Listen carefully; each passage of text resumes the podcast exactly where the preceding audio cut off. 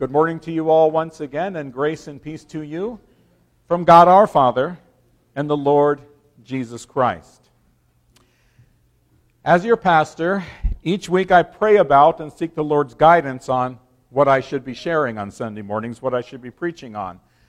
Uh, sometimes the Lord gives me very clear direction. Sometimes I preach on what I may have been reading myself in my own daily readings, and sometimes, many times, I've been preaching sermon series, which makes it really easy to know what I'm going to preach on the next week. Right now, I'm kind of in an interlude of sorts as I finished the previous series on those, those seven I am statements of Jesus from the Gospel of John. And last week, we looked at what we were created for that is, to bring glory and honor and pleasure to God. I took some time this week and actually looked back on everything that I've preached on over the last 10 years here. I actually have a file in my computer that lists every sermon, every scripture reading, and every hymn that's been used every Sunday uh, for the time that I've been your pastor. And I was taught in seminary that I am to preach the whole counsel of God's Word. That includes preaching on topics that I really enjoy preaching about, also being willing to preach on biblical topics that might be a little harder to share about. And as I looked at all that I had shared, I realized that, that uh, I hadn't spoken very much about one particular topic that's found in the Scriptures. It's one that many preachers don't feel that comfortable preaching about, myself included. In fact, the last time I preached on this subject was back in November of 2015. In 2015, our church was going through some difficult times financially. Some of you were here then, many of you weren't.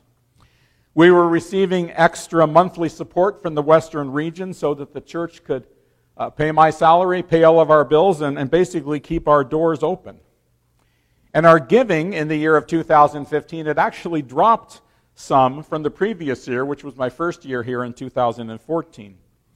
So I preached a sermon on giving and tithing Something, again, that, that most preachers don't really enjoy doing.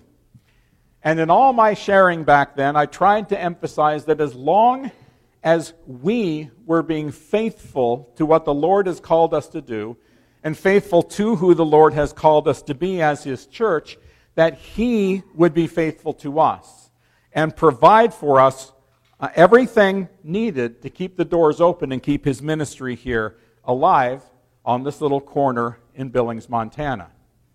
And I believe that the Lord has provided through the years and through you all everything that we have needed as we have been faithful to the calling that He has placed on our lives. So I don't think that giving is necessarily a, a problem in our church. I think you all give very generously. But as I haven't spoken on this topic in a while, I just feel led to do that this morning. So we're going to dive once more into this topic of giving, of being good stewards of what the Lord has blessed us with. And I'm using a little different passage this morning than many pastors would use than preaching on this subject. I invite you to turn in your Bibles to 1 Chronicles chapter 29, and we're going to be looking at verses 1 through 20. I invite you to please stand with me as you're able for the reading from God's Word.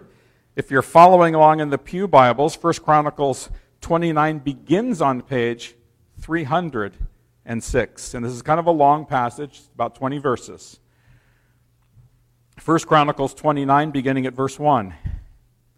Then King David said to the whole assembly, My son Solomon, the one whom God has chosen, is young and inexperienced. The task is great because this palatial structure is not for man, but for the Lord God.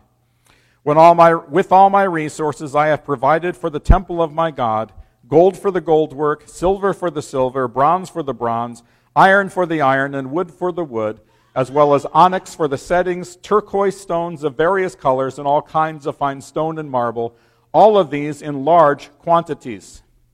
Besides, in my devotion to the temple of my God, I now give my personal treasures of gold and silver for the temple of my God over and above everything I have provided for this holy temple 3,000 talents of gold, gold of Ophir, and 7,000 talents of refined silver for the overlaying of the walls of the buildings, for the gold work and the silver work, and for all the work to be done by the craftsmen.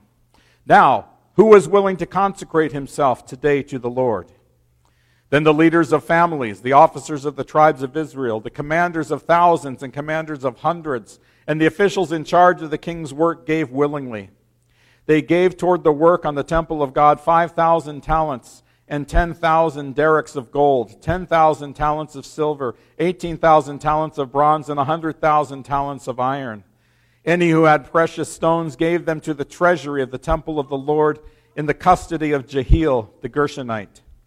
The people rejoiced at the willing response of their leaders, for they had given freely and wholeheartedly to the Lord. David the king also rejoiced greatly. David praised the Lord in the presence of the whole assembly, saying, Praise be to you, O Lord, God of our father Israel, from everlasting to everlasting. Yours, O Lord, is the greatness and the power and the splendor and the glory, I'm sorry, and the majesty and the splendor. For everything in heaven and earth is yours. Yours, O Lord, is the kingdom. You are exalted as head over all. Wealth and honor come from you. You are the ruler of all things. In your hands are strength and power to exalt and give strength to all. Now, our God, we give you thanks and praise your glorious name. But who am I and who are my people that we should be able to give as generously as this? Everything comes from you, and we have given you only what comes from your hand. We are aliens and strangers in your sight, as were all our forefathers. Our days on earth are like a shadow without hope. O Lord our God, as for all this abundance that we have provided for building you a temple for your holy name, it comes from your hand, and all of it belongs to you. I know, my God, that you test the heart and are pleased with integrity. All these things have I given willingly and with honest intent. And now I have seen with joy how willingly your people who are here have given to you. O Lord, God of our fathers, Abraham, Isaac, and Israel, keep this desire in the hearts of your people forever and keep their hearts loyal to you and give my son Solomon the wholehearted devotion to keep your commands, requirements, and decrees, and to do everything to provide the palatial structure for which I have provided. Then David said to the whole assembly, Praise the Lord your God. So they all praised the Lord, the God of their fathers. They bowed low and fell prostrate before the Lord and the king. Lord, this is a long passage portraying the, the generosity and the willing giving of your people back in the Old Testament. As we look at this today, Lord, and, and look at a few other things along with it, open up our hearts and minds to understand how we are to give. And as always, Lord, I pray that the words of my mouth and the meditations of all of our hearts together today would be pleasing and acceptable to you. And I pray this in Jesus' name. Amen. Please be seated.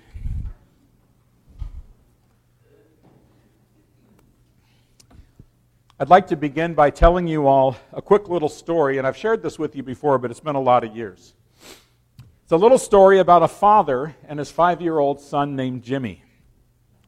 One day, the father decided that he would do anything that his little son, Jimmy, wanted to do that day.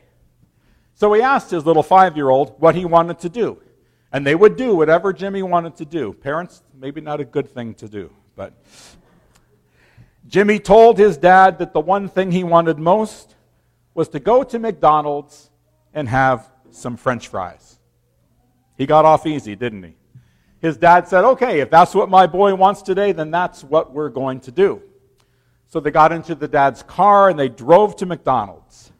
Jimmy was already licking his lips in anticipation of the wonderful treat that he was about to enjoy. When they got there, his dad ordered the fries, and Jimmy's heart leaped when he heard his dad tell the girl behind the counter that he wanted a supersized fries. The dad took his money out of his wallet and paid for the fries and even a drink for his five year old son. As they made their way over to a table, Jimmy couldn't wait to sink his teeth into those wonderful, greasy, salty fries.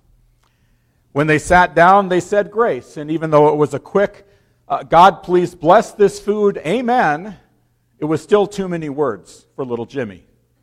All he wanted to do was to dig into his supersized order of fries. As he began to eat them, his dad watched his son as he was enjoying this treat that his dad had provided. In fact, the dad was so delighted with little Jimmy's joy that he decided he would join in on the fun, so he reached over to get a couple of fries for himself. To his surprise, little Jimmy quickly put his arms around his fries and his drink. As though he were building a fort around them, he pulled the fries toward himself and said, No, no, these are mine. His dad sat there in a state of shock for a minute. He couldn't believe what had just happened. The dad pulled his hand back and thought about his son's attitude toward the french fries. Walk with me for a minute through the thoughts that might have been going through the dad's head at that time. He might have thought, hmm, Uh, my son fails to realize that I'm the source of those french fries. At the counter, I was the one who placed the order. I was the one who opened up my wallet to pay for them. In fact, I didn't even give him the size fry he was expecting, but I gave him something twice as big. Yet here he is talking about them being his french fries. And not only am I the source of those fries, he seems to have forgotten that at six foot two and 220 pounds, I have the power to take all of those fries, despite his little arms surrounding them like a fort. Or that if I wanted to, I could go back to the counter and bring him so many fries that he could never eat them all. He also doesn't understand that I don't need his fries. I could go back to the counter and order as many fries as I wanted. As the dad thought about all of this, he realized that one or two fries really wouldn't have made a difference for him that day. What he really wanted was for his son Jimmy to invite him into the wonderful little world that he, the dad, had made possible for his son to enjoy. He wanted his son to be willing to share the very blessing that he, the father, had made possible, that he, the dad, had provided.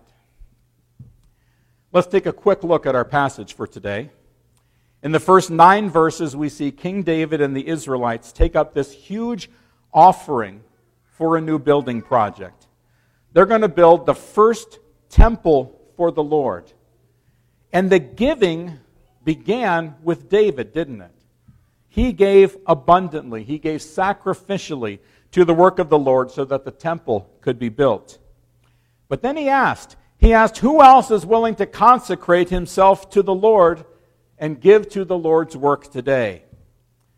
And we see the leaders of families and the officers of the tribes of Israel and the army commanders and the king's officials all give willingly to the Lord's work as well. The people were celebrating because so many were giving of their gold and their silver and their jewelry and their iron and their precious stones and they had all given freely and wholeheartedly to the work of the Lord. Now let's take a look at the next section, this prayer that David offers up to the Lord. Let's look at this prayer and see what David's attitude was toward the things that, that God had given. And I think we're going to see that David had a little different attitude than little Jimmy did. Look at how he begins his prayer. Praise be to you, O Lord, God of our father Israel, from everlasting to everlasting. Yours, O Lord, is the greatness and the power and the glory and the majesty and the splendor, for everything in heaven and earth is yours. Everything in heaven and earth is yours. David then echoes that thought in verse 14 when he says, Everything comes from you, and we have given you only what comes from your hand. In verse 16, David says, As for all this abundance that we have provided for building a temple for your holy name, it comes from your hand, and all of it belongs to you. David, in his prayer, is emphatically stating that everything that he has, everything that the people have, I would say everything that we have, comes from God. In the last part of verse 12, David says, In your hands are strength and power to exalt and give strength to all. See, David knew, David understood that God was in control of everything, and that He was the one who had the power and the sovereignty to, to give us french fries or to take those same french fries away from us. What David was saying in verse 14 was that he realized that everything they had been able to give, everything, had originally come from God. So they were simply turning it around and giving some of it back to God for Him to use. He's saying that God had provided everything that they had, that God had placed it in their hands. And now they were taking it from their hands and they were putting it back into God's hands. It was like this, this circle of giving where God gave to them and they gave back to God. Now you may be sitting here today asking the question So, Pastor, are you saying that God is the source of everything? And I would answer yes. Yes, He is. I'm telling you that because God's Word tells us that. Everything we have, whether we've worked for it, won it, found it, traded for it, or received it as a gift, it all came to us from God. He is the original source. Psalm 24, verse 1 tells us that the earth is the Lord's and everything in it. So everything we think we own, this was brought up in our Sunday school this morning, everything we think we own, it actually belongs to God. Okay, Pastor, wait a minute again. You're saying that my car, my house, my toys, my, my clothes, my jewelry, my food, my books, uh, my golf clubs, all of those things belong to God? Yes, that's what I'm saying. You might think that you've earned it by working for it. You may have even traded something else for it. It may have been given to you as a gift from someone else. But it still belongs to God because the Bible tells us that the earth is the Lord's and everything in it. Even the ability to get up each and every day to go to work so that you can earn that paycheck, that ability itself is also a gift from God. There's absolutely nothing that we have that was not ultimately provided by God. And we, when we come to the realization that God delights in giving to us, and He also delights in us giving back to Him, I think that's when we really start to grow in our faith. That's what the Lord expects of us. So then, why do we, so many times in our lives, act like little Jimmy did with those french fries? The Lord has given us all of these fries. And we're sitting around saying, oh, no, no, no. These are my fries. Jimmy's dad in that story was hurt by the fact that little Jimmy didn't want to share in the joy of what he had provided for him. And he didn't want to share with the one who had provided it. Sometimes I think that we feel that if we give up some of what we have, then we won't have enough left over for ourselves. But I think that shows us that our attitude is in the wrong place.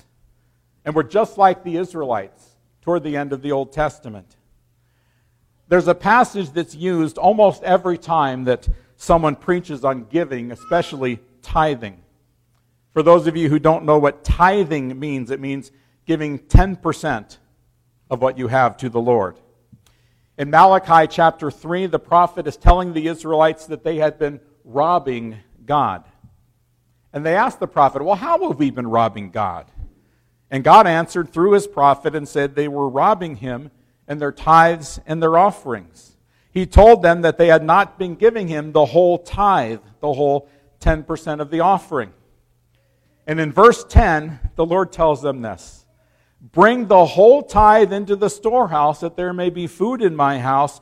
Test me in this and see if I will not throw open the floodgates of heaven and pour out so much blessing that you will not have room enough for it. Now, this verse has also been used out of context by those who preach what's known as the prosperity gospel. And they preach and teach that the more you give to the Lord, the more you will get back, especially financially. They preach that if you're not being blessed financially, then you haven't given enough, or that in your heart, Uh, your heart's just not in the right place, that you must be holding something back. They teach that the more you give, the more you'll get. But that's not the prayer attitude we see in David as he gives thanks to the Lord for the opportunity to give back to God from the abundance that God has already blessed him with. David isn't giving to the Lord in order to get something back. He's giving because he knows that the Lord has blessed him with everything he has, and that everything he has has come from the Lord.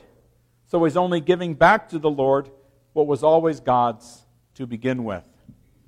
And I believe that's what we are called to do as well. That passage from Malachi talks about the tithe, about giving 10%. And a tithe is really nothing more than a penny out of a dime, or a dime out of a dollar. If you were sitting at a table with God and God gave you 10 dimes, is there anything that would cause you to tell God no if He asked for one of them back? But how many times do we do this exact same thing with our giving? I looked this week at what I shared when I spoke about this topic back in 2015. And I made a statement. I read my sermon. I made a statement in that sermon that I want to share with you all today.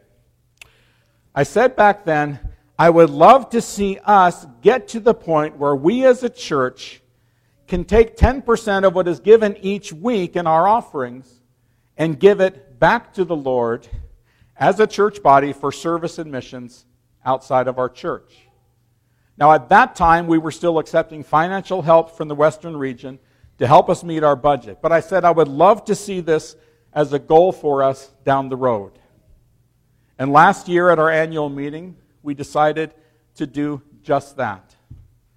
And, I, am really proud of you all for voting for that. I think it's something that we should be doing. The Lord has provided for us in many ways, and we are blessed to give back to Him to help others. But sometimes people will get upset or frustrated about giving 10% when in actuality God is entitled to the whole 100% to do with as He pleases. But what do we tend to do the moment that God places the blessing in our hands? By our attitudes, we say, Well, this is mine now, and I'll give what I want to give. And up goes that fortress around our fries and we really have no concept of how much we are blessed by God through all He has given and all He has done for us. There's a hymn that we like to sing, and we're going to close with this hymn this morning in just a little bit. It has wonderful words, and the message is exactly, I think, what the Lord wants to hear from us. It says this All to Jesus I surrender, all to Him I freely give. I will ever love and trust him, in his presence daily live. I surrender all, I surrender all. All to thee, my blessed Savior, I surrender all. But how many times in our lives do our attitudes make the song sound more like this? All to Jesus I surrender. Once I've paid my cable bill. I will ever love and trust him if my freezer he will fill. All to Jesus I surrender after my car loan is paid off. I will give him what's left over when I think I have enough. Or maybe, all to Jesus I surrender once my credit card is paid. I will ever love and trust him once I get my phone upgrade. Right? That sounds pretty silly, doesn't it? It really sounds pretty silly. But sometimes that's the reality of our lives and of our giving. We give to God what's left over at the end of the month instead of giving to Him first and trusting Him to then provide for us, as that passage from Malachi said. And God had said, Test me in this. See if I will not provide for your needs more abundantly than you can ever think or imagine. There are three things we should all know about God when we're afraid to trust that He will meet our needs if we give to His work first. The first deals with God's power, His ability to give to us. Do you believe that God has the ability to give you everything you need to get by in this world? Do you believe that? Now, notice I didn't say everything you need to get ahead in this world. I said everything you need to get by. In Matthew 6, Jesus is admonishing the crowd because they worry about everything, things like having clothing and, and having food to eat. And he simply tells them to seek God's kingdom first, and then all of these other things will be given to them as well. It's the same principle we see in Malachi. And God is all powerful. Everything in this world is His to do with as He pleases. Do you believe that He is able to meet your needs if you put Him first in your list of giving? Not just of your finances, but of your time and your abilities and your energies and your other resources. God is totally able to meet your needs. Secondly, we need to realize that God delights in giving to His children. He is a very giving God. The first verse that many new Christians learn is John 3:16. In that verse we read these words, "For God so loved the world that he gave. He gave his one and only son that whoever believes in him shall not perish or have eternal life." That is the message of the gospel. God gave. We trust Jesus with our eternity. We trust Him for our eternal life. Then why do we have such a hard time trusting Him here on earth with the things that we need here? Especially when we realize how much God really loves to give to His children. Jesus spoke about this in Matthew chapter 7, verses 9 through 11. He was talking to the people and he asked them, Which of you, if his son asked for bread, would give him a stone? Or if he asked for a fish, would give him a snake? And he said, If you then, though you are evil, know how to give good gifts to your children, how much more will your Father in heaven give good gifts to those who ask him? God knows what we need, and he is ready, willing, and able to give and to provide for us if we seek him out first. The apostle Paul said in Philippians 4:13 that my God will meet all your needs according to his glorious riches in Christ Jesus. There is nothing that the Lord will ask you to do that he will not give you what you need to accomplish it, including giving to his work.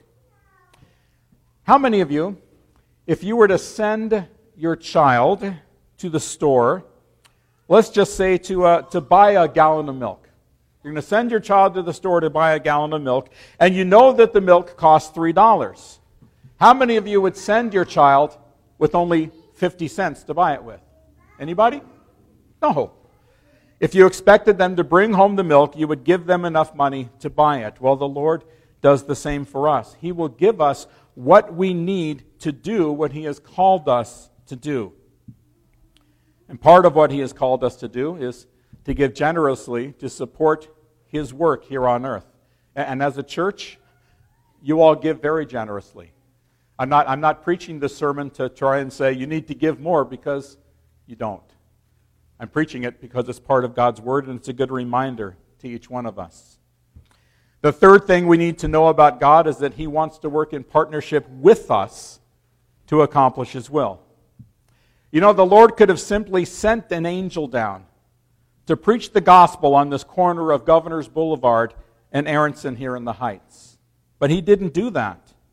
No, instead, he established Yellowstone Lutheran Brethren Church. And he wants to work in us and through us to bring the good news of the gospel, the good news of forgiveness of sin and salvation through faith in Jesus Christ to those around here who so desperately need to hear it. As I look out over our congregation today, I see many people that I've come to love in the years that we've been here. I see people who I know have given very sacrificially over the years to help keep this ministry alive. I also see many people that are retired and living on fixed incomes and only have so much to give. And you know what? That's okay. What you give and how you give is totally between you and the Lord. I don't know, and I never want to know how much any of you give to the ministry here at Yellowstone. That's not part of my job. I do ask that you would always remember the words from our scripture reading this morning, where Paul said, Each man should give what he has decided in his heart to give, not reluctantly or under compulsion, for God loves a cheerful giver. We've all been blessed in many ways. And we need to always remember that God is the one who has blessed us. He has blessed us so that we can be a blessing to others. You know what? God has given each one of us some french fries. You guys all like french fries? I love french fries. He's given each one of us some french fries. Some of us have small bags, some have medium, some even have large bags of fries. A few maybe even have some supersized bags. Some of our fries are lighter colored and long, like McDonald's fries. Some of us have shorter, thicker fries, like they have at Wendy's. Some of you maybe even have curly fries, like you find at Arby's. But God has given each and every one of us some fries. And He's sitting down at the table with us for fellowship. When the Lord reaches over the table and asks you if he can have some of the fries he's blessed you with, what are you going to do? Are you going to be like Jimmy and hoard them all for yourself, thinking that they belong to you? Or are you going to be like David and recognize that all of those fries came from God anyway? So you gladly give them back to him for him to use as he sees fit. I know who I would rather be like. How about you? Please pray with me. Oh, Lord, this topic of, of giving is one that I know a lot of preachers don't like to preach about, Lord, but it's a necessary thing. It's part of your word. Lord, you even spoke about money many, many times in the New Testament. So, Lord, just help us to be faithful to you as you have shown yourself to be faithful to us in our giving, not only of our finances, Lord, but of our time and of our resources and of our energies and the talents you've given us. Lord, to serve you and to serve those around us whom you have called us to serve. I thank you that you are a giving God and you have given us a wonderful example of what it means to give and to give generously. When you, Jesus, gave of yourself so that we could have forgiveness of sins when you died on the cross. When you conquered death and rose from the grave to promise us eternal life with you one day in heaven if we have faith in you. Thank you for the gift of eternal life. Help us, Lord, to give back to you through the abundance of what you have given to us. I pray in Jesus' name. Amen.